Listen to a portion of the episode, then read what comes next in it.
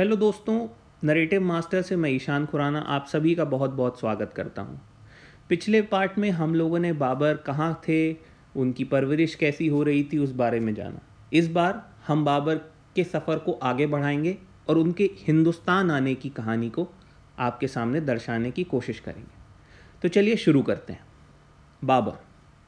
बाबर एक सशक्त योद्धा थे, ये तो हम सभी जानते हैं, मगर जो हम बिल्कुल नहीं जानते, वो था उनका नज़रिया। वो साइंटिफिक नज़रिए से हर चीज़ को बड़ी गौर से नापा तोला करते थे और तभी किसी नतीजे पे उतरा करते थे। इस साइंटिफिक नज़रिए के बारे में हम अगले पार्ट में बात करेंगे, मगर आज हम बात करने वाले हैं जो सबसे विशेष है, बाबर का हिंदुस्तान का सफ़र। बाबर एक अंडीजन नाम की जगह से थे, वो तो हमने पिछले पार्ट में आपको बताया ही था।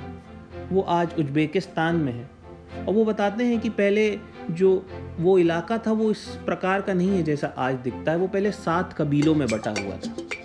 उन सात कबीलों में सबसे बड़ा था और जो जिसका किला सबसे बड़ा था, वो था समरकंद। उसके बाद था केश और उसके बाद अंडीजन। अंडीजन में वो बताते हैं कि पहले बहुत सारे फलों के बाग हुआ करते थे, जिसमें अंगूर और तरबूज भी लगते थे, जो बाबर को बहुत मन से प्रिय थे। और उनका स्वाद उनकी ज़बान पे ऐसा था कि वो मरते दम तक उसका स्वाद नहीं भूल पाए थे। वो आगे अपनी जीवनी बाबरनामा में लिखते हैं कि समरकंद उन्हीं का है और समरकंद मुगलों की रियासत में होना ही चाहिए और उसके लिए उन्होंने बहुत कोशिश की कि वो उसको अपने हिस्से में ले सके, मगर ऐसा हो ना सका। बहुत सारी असफल कोशिशों के बाद उन्होंने तस्किंद का रुख किया। तस्किंद से वो काबुल आए और काबुल में ही उनको भारत आने के लिए दो न्योते मिले। और आप सभी को ये जानकर बहुत हैरानी होगी कि बाबर बाबर एक्चुअली में कभी इंडिया नहीं आना चाहते थे। वो तो चाइना की तरफ़ निकल रहे थे। तभी उनको जब ये दो न्योते आए तो उन्होंने सोचा कि अब ये शायद ऊपर वाले की मर्ज़ी है कि मैं उधर ना जाऊँ और मैं हिंदुस्तान की तरफ़ चलता हूँ। तो जो पहला न्योता आया था, वो आया था राणा सांगा की तरफ़ जो राणा सांगा थे, वो एक हिंदुस्तान के बहुत ही मज़बूत राजपूत राजा थे, जो इब्राहिम लोदी जो दिल्ली के तख्त पे बैठे हुए थे, उनसे काफ़ी परेशान थे और उनके साथ वो काफ़ी जंगे भी लड़ चुके थे। तो वो भी चाह रहे थे कि बाबर किसी तरह हिंदुस्तान की तरफ़ आ जाएँ और उनकी एक तरफ़ से मदद करें और इब्राहिम लोदी को गद्दी से हटा दें। दूसरी तरफ़ जो उनको दूसरा न्योता आया था, वो आया था महमूद लोदी से, जो इब्राहिम लोदी के चचेरे भाई थे और वो भी दिल्ली की सत्ता पाने के बहुत इच्छुक थे। तो बाबर को एक तरीके से एक एम मिल गया था। क्योंकि वो एमलेस हो गए थे। जब उन्होंने समरकंद हासिल नहीं कर पाए, जब वो उज्बेकिस्तान वापस नहीं जा पा रहे थे तो वो अब एमलेस होके इधर उधर जाने का मन बना रहे थे। तो अब उन्होंने ऊपर वाले की मर्ज़ी मानकर हिंदुस्तान का रुख कर लिया। अब इस रुख के बारे में इब्राहिम लोदी को पता लगा। अब इब्राहिम लोदी बहुत विचलित हो गया। मगर वो किसी और को इतने जैसे, इतना उसका तजुर्बा नहीं था कि वो बाबर को उस नज़रिए से देख सके। उसको लग रहा था कि कोई छोटा मोटा सा ये जंगली आदमी है जो कहीं से आ रहा है, उसको मैं कैसे भी करके हरा दूँगा। तो उसने पानीपत के पहले बाबर को रोकने की कोशिश की। उसने पानीपत के पहले अपना किलाबंदी की और बाबर ने भी कुछ ऐसे ही किया। उसने भी अपनी छावनी पानीपत के थोड़े पहले बनाई। तो बाबर ने इलाके का बहुत अच्छे तरीके से मुआयना किया। समय समय पर सारी गतिविधियों को देखा इब्राहिम के खेमे में देखा और इब्राहिम के गुप, के खेमे में कुछ गुप्तचर भी भेजे। उन गुप्तचरों से वो कहता था कि जाओ और वहाँ देखो कि वहाँ हो क्या रहा है। तो जब वापस आए तो उन्होंने बोला सरकार इब्राहिम लोधी तो बहुत बड़ी सेना इकट्ठी कर रहा है। कम से कम एक लाख की सेना होगी। और उसमें कम से कम एक हज़ार हाथी हैं। और कम से कम कुछ नहीं तो सरकार पंद्रह सौ घुड़सवार तो होंगे ही। तो ये सुनते ही बाबर को तो कुछ नहीं हुआ। मगर उसकी सेना में खलबली थोड़ी सी मच गई। तो अब ऐसे में बाबर ने क्या किया? जो उसका पहला स्टेप था कि हम दूसरे सेना की मानसिकता से खेलें। तो उन्होंने मानसिकता से खेलने के लिए क्या किया?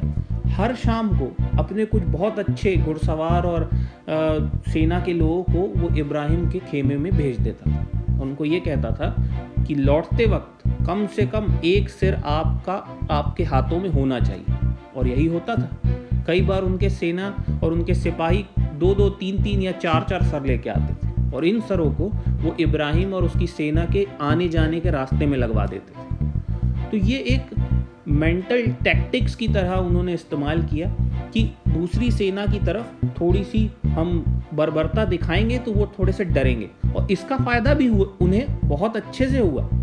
जी हाँ और ऐसा ही हुआ कि अब लड़ाई का दिन नज़दीक आ गया था।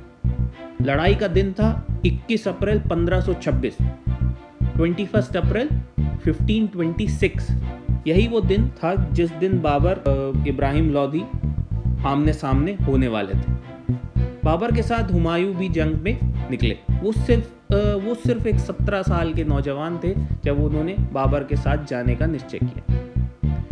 तो ऐसा नहीं था कि सिर्फ़ बाबर बाबर दूसरी सेना को डरा रहे थे और इनकी सेना में कुछ खलबली नहीं थी, जबकि बाबर की सेना में भी डर बना हुआ था, क्योंकि सामने एक लाख की सेना और इनको, उनके बारे में कुछ अता पता नहीं।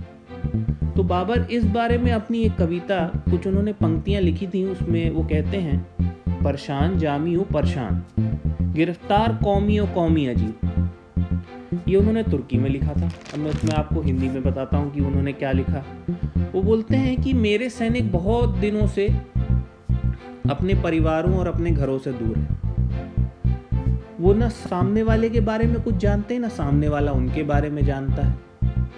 और ना वो हमारी जबान जानते हैं, ना हम उनकी जबान जानते हैं। इस तरीके से बहुत ही एक इंटेंस जो फीलिंग थी उन्होंने बयान करने की कोशिश की। तो जैसे कि उन्होंने डर महसूस किया तो उन्होंने सोचा कि अब ये समय है कि मैं अपनी सेना को आगे से नेतृत्व करूँ और उनको कह दूँ, जो उनका जो उनका इरादा है, वो व्यक्त कर दूँ। क्योंकि मैं नहीं चाहता कि मेरा कोई भी सिपाही मज़बूत मजबूती से ना लड़े। क्योंकि सामने सेना बहुत बड़ी तो वो जाके पहले बिल्कुल सामने खड़े हो गए। अपनी सेना के सामने उनकी कतारों में सेना लगी थी। बहुत ही छोटी सी सेना थी। एक लाख के सामने बड़ी मुश्किल से बीस हज़ार लोग इकट्ठा कर पाए थे। तो वहाँ जाके वो जब खड़े हो गए तो बाबर ने एक चीज़ बिल्कुल गला बुलंद करके अपनी सेना को कहा, आज वो दिन आ ही गया है, जिसके लिए हमने मीलों का सफ़र पूरा किया। तुम्हें आज ऊपर वाले ने मेरे साथ भेजा है कि हम अपनी कहानी पूरी कर सके। ऊपर वाले ने सब लिख दिया है, उसको कोई नहीं बदल सकता। उस पर विश्वास रखो, वो हमारे साथ है। और इसी के बाद मैं जंग का ऐलान करता हूँ। यलगार हो, ये कहकर बाबर की सेना आगे टूट पड़ी। बाबर ये भी बताते हैं कि इब्राहिम लोदी बड़ा ही कंजूस आदमी था। उसके दादे परदादों ने उसको इतना धन दिया था, मगर वो अच्छी सेना ना खरीद सका। और वो ये भी कहते हैं कि वो इतनी सब धन दौलत धन दौलत पाने के लायक भी नहीं था। इब्राहिम ने सेना खरीदने में जो कंजूसी दिखाई थी, अगर वो ऐसा ना करता तो आज शायद इस मौके में रिज़ल्ट कुछ और होता।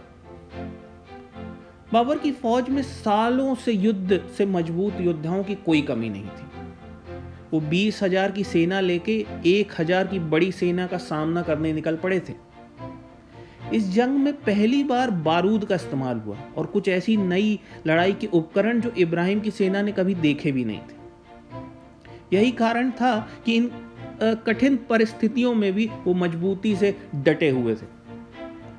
बाबर के पास कुछ ऐसे तीरंदाज थे जिनकी आप कल्पना भी नहीं कर सकते। वो एक ऐसा घेरा बनाते थे जिसमें एक मुख्य तीरंदाज बीच में होता था और उनके आसपास अलग तीरंदाज होते थे। वो ऐसे ही बराबरी से दूसरी खेमे में घुसते जाते थे और जो बीच वाला तीरंदाज था, वो सामने के कुछ महत्वपूर्ण लोगों के ऊपर निशाना लगाता था। और इसी करके वो मज़बूत लोगों को गिराते जाते थे। और ऐसे ही कुछ हुआ। इन्हीं कुछ स्ट्रॉन्ग टेक्टिक्स के कारण इसी कुछ मज़बूत इरादों के कारण कुछ ही घंटों में इब्राहिम लोदी को परास्त कर दिया गया। और इब्राहिम लोदी जंग का मैदान छोड़कर भाग पड़ा। कम से कम 6000 इब्राहिम लोदी के सैनिकों ने हथियार डाल दिया और बताया जाता है कि जब वो आगरा पहुँचे, तब उनको मालूम चला कि भाई, हमने तो 50 से साठ हज़ार इब्राहिम के सैनिक मार दिए हैं। और बाबर के बड़ी मुश्किल से कुछ 500 से 600 सैनिक ही इसमें शहीद हुए होंगे। जैसे कि मैंने आपको बताया था, हुमायूं सिर्फ़ 17 साल के थे जब उन्होंने लड़ाई के फ्रंट में बाबर का साथ दिया। और लड़ाई ख़त्म होने के कुछ क्षणों बाद ही बाबर ने उन्हें आगरा की तरफ़ कूच करने को कहा और बोला कि वहाँ जाएँ और अपना किला मज़बूत करें, क्योंकि हम नहीं चाहते कि किले खाली होने के बाद उनको कोई और लूट ले। तो हिमायू आगरा की तरफ़ बढ़ चले और जब वहाँ आगरा पहुँचते हैं तो उनको क्या पता लगता है कि विक्रमजीत जो राजा इब्राहिम लोदी के साथ लड़ रहे थे और शहीद हो गए, उनका परिवार जो ग्वालियर से आगरा आया हुआ था, वो अभी किले से भागने की तैयारी में था। ऐसा देखकर हुमायूं ने पहले ही पूरे किलाबंदी अच्छे से करवाई हुई थी और उन्हें पकड़ लिया गया। और विक्रमजीत के परिवार ने उनसे गुहार लगाई कि आप हमें माफ़ करें हम को आप बख्श दीजिए। हम आपको खूब सारा धन दौलत देकर जाएँगे। और इस धन दौलत और जवाहरातों के बीच उनको मिला कोहिनूर। जी हाँ महाराजा विक्रमजीत के परिवार के पास कोहिनूर था और उन्होंने हुमायूं को अपनी जान बख्शने के लिए कोहिनूर दिया। यहाँ से ही कोहिनूर का सफ़र मुगलों के साथ शुरू हुआ। तो हुमायूं जब आगरा से दिल्ली वापस आ रहे थे, तब उन्होंने रास्ते में दुश्मनों के सिर इधर उधर कटे हुए देखे, वो पहले तो काफ़ी भयभीत हो गए। उनको लगा कि शायद बाबर पे कोई अटैक हो गया है, मगर किसी सैनिक ने उन्हें बताया कि ऐसा कुछ नहीं है। ये बाबर ने ही दुश्मनों को डराने के लिए आसपास लगवा दिए हैं। तो ये बाबर का पुराना तरीका था कि दुश्मनों के दिलो दिमाग में दहशत कैसा कंटिन्यू रखनी है तो वो वही काम करते जा रहे थे। तो हुमायूं जब बाबर के खेमे में पहुँचते हैं, उनको बड़े प्यार से कहते हैं, बाबा, मैं आपके लिए कुछ बहुत देश कीमती लेकर आया हूँ। तो बाबर बोलते हैं, क्या लेकर आए हो मेरे लिए? तो बोल, हुमायूं कहते हैं, बाबा, ये है कोहिनूर। दुनिया की सबसे नायाब चीज़ और सबसे बेशकीमती। तो बाबर उसे एक बार देखते हैं और कहते हैं, बेटा, जो मेरा है वो तुम्हारा है और जो तुम्हारा है वो मेरा है। तो इसे तुम अपने पास ही रख लो। बाबर ने एक बार को उसका मूल्यांकन भी करवाया। और वो बताते हैं कि कोहिनूर इतना बेशकीमती था कि दो दिन तक दुनिया में किसी आदमी को पैसे दे के खाने की ज़रूरत ना पड़े अगर कोहिनूर को बाज़ार में नीलाम कर दिया जाए तो। इन्हीं तथ्यों के साथ आज का पॉडकास्ट मैं अब समाप्त करता हूँ। उम्मीद करता हूँ आपको ये पॉडकास्ट पसंद आया होगा। हम नेक्स्ट पार्ट के साथ जल्द ही लौटेंगे। इस बार मैं माफ़ी चाहूँगा थोड़ा सा डिले ज़रूर हुआ।